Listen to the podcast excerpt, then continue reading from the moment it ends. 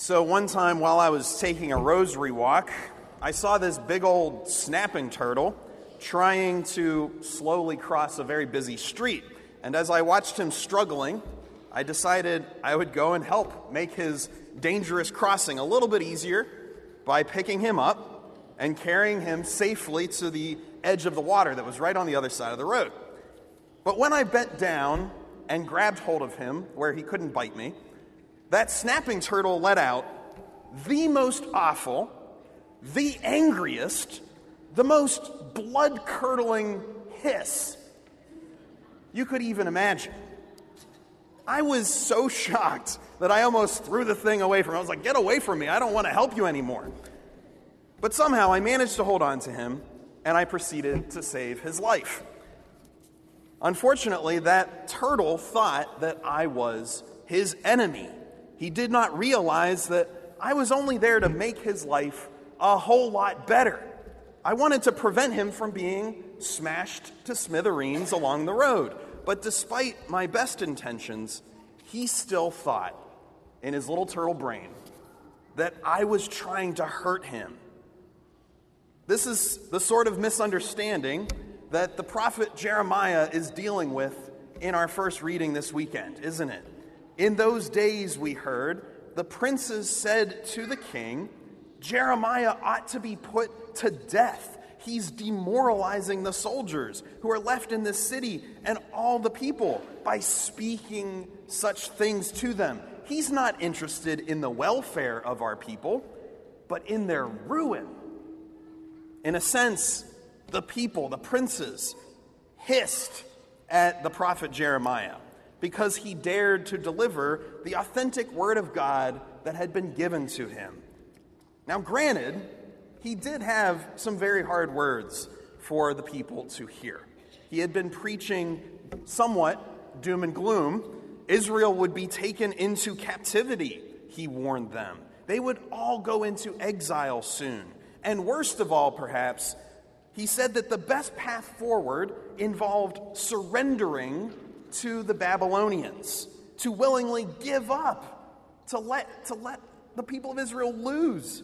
What an unthinkable option. How dare he? It seemed to all of the leaders of Israel that the prophet Jeremiah was not trying to help them, but rather he seemed to be hurting them. So they became hostile and they threw him into that cistern. But does this reaction really surprise us?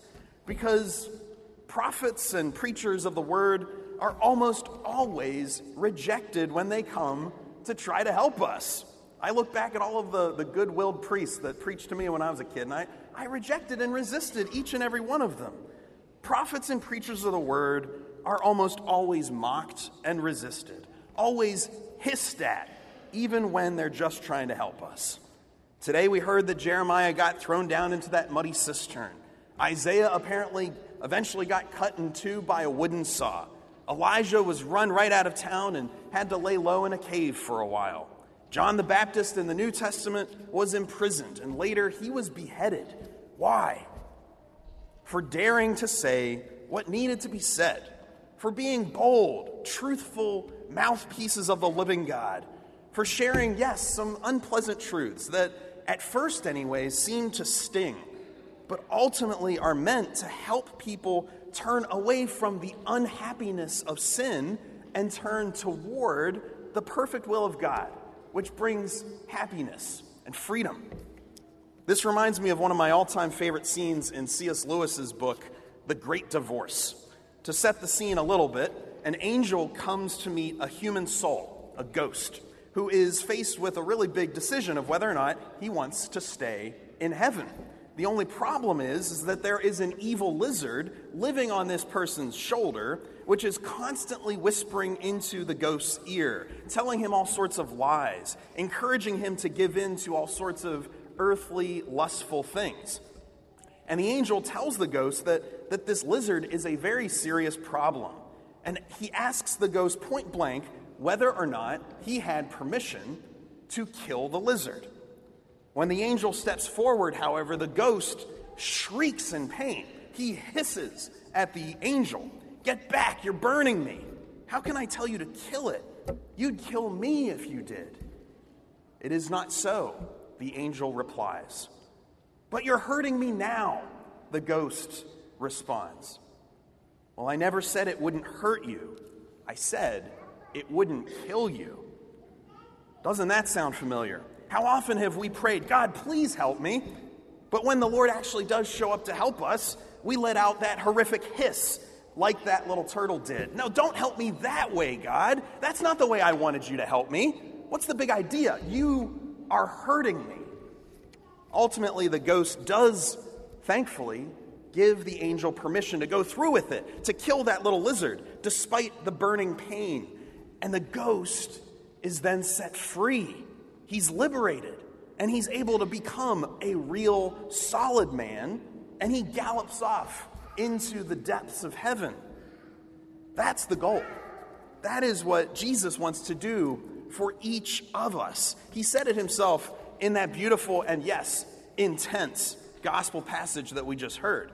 I have come to set the earth on fire, and how I wish it were already blazing. That scripture happens to be inscribed right out there on our sidewalk in front of our parish. Uh, there's a picture of the burning bush. Have you noticed it out there? What a great message to see as we come to Mass every single Sunday. Because Jesus wants his whole church to be set on fire with real desire, real hope, real love, real truth. He wants us to be set free from all of the lies and all of the sins that do weigh us down and prevent us from being saints. Therefore, as our second reading from the letter to the Hebrews said so well, let us rid ourselves of every burden and sin that clings to us and persevere in running the race that lies before us while keeping our eyes fixed on Jesus, the leader and perfecter of faith. In order for that to happen, however, to keep our eyes fixed on Jesus and to relentlessly rid ourselves of every single burden and attachment to sin, then we do need to hear what we don't really want to hear sometimes. We will need to be confronted and convicted by the truth. In my time here at St. Bede, I'm, I'm still really new here, but in my time, however long I'm here for you, I will have to share some difficult words with you at times. It comes with the territory of being a preacher. And I, I can promise you this that, that I will share the truths of our Catholic faith. That's what you, the people of God, deserve to hear. But it may be hard for some to hear. So when I share those words, whenever that happens, I'll keep you on your toes. Please know that I don't want to hurt you or offend you.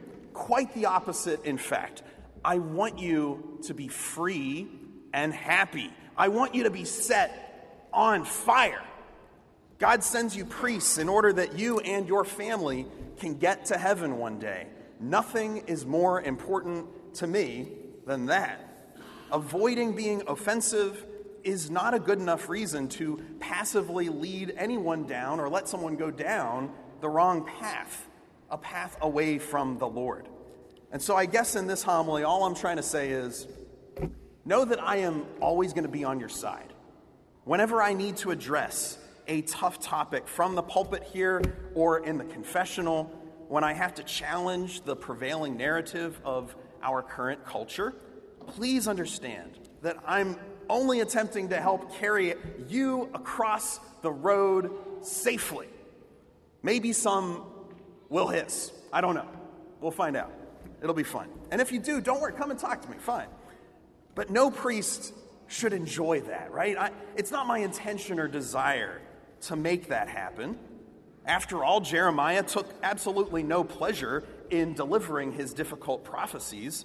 When Jesus says in our gospel today that he came not to establish peace but division, he obviously wasn't saying that he enjoys creating turmoil or unrest in this world. He came to save this world and bring it into peace with God.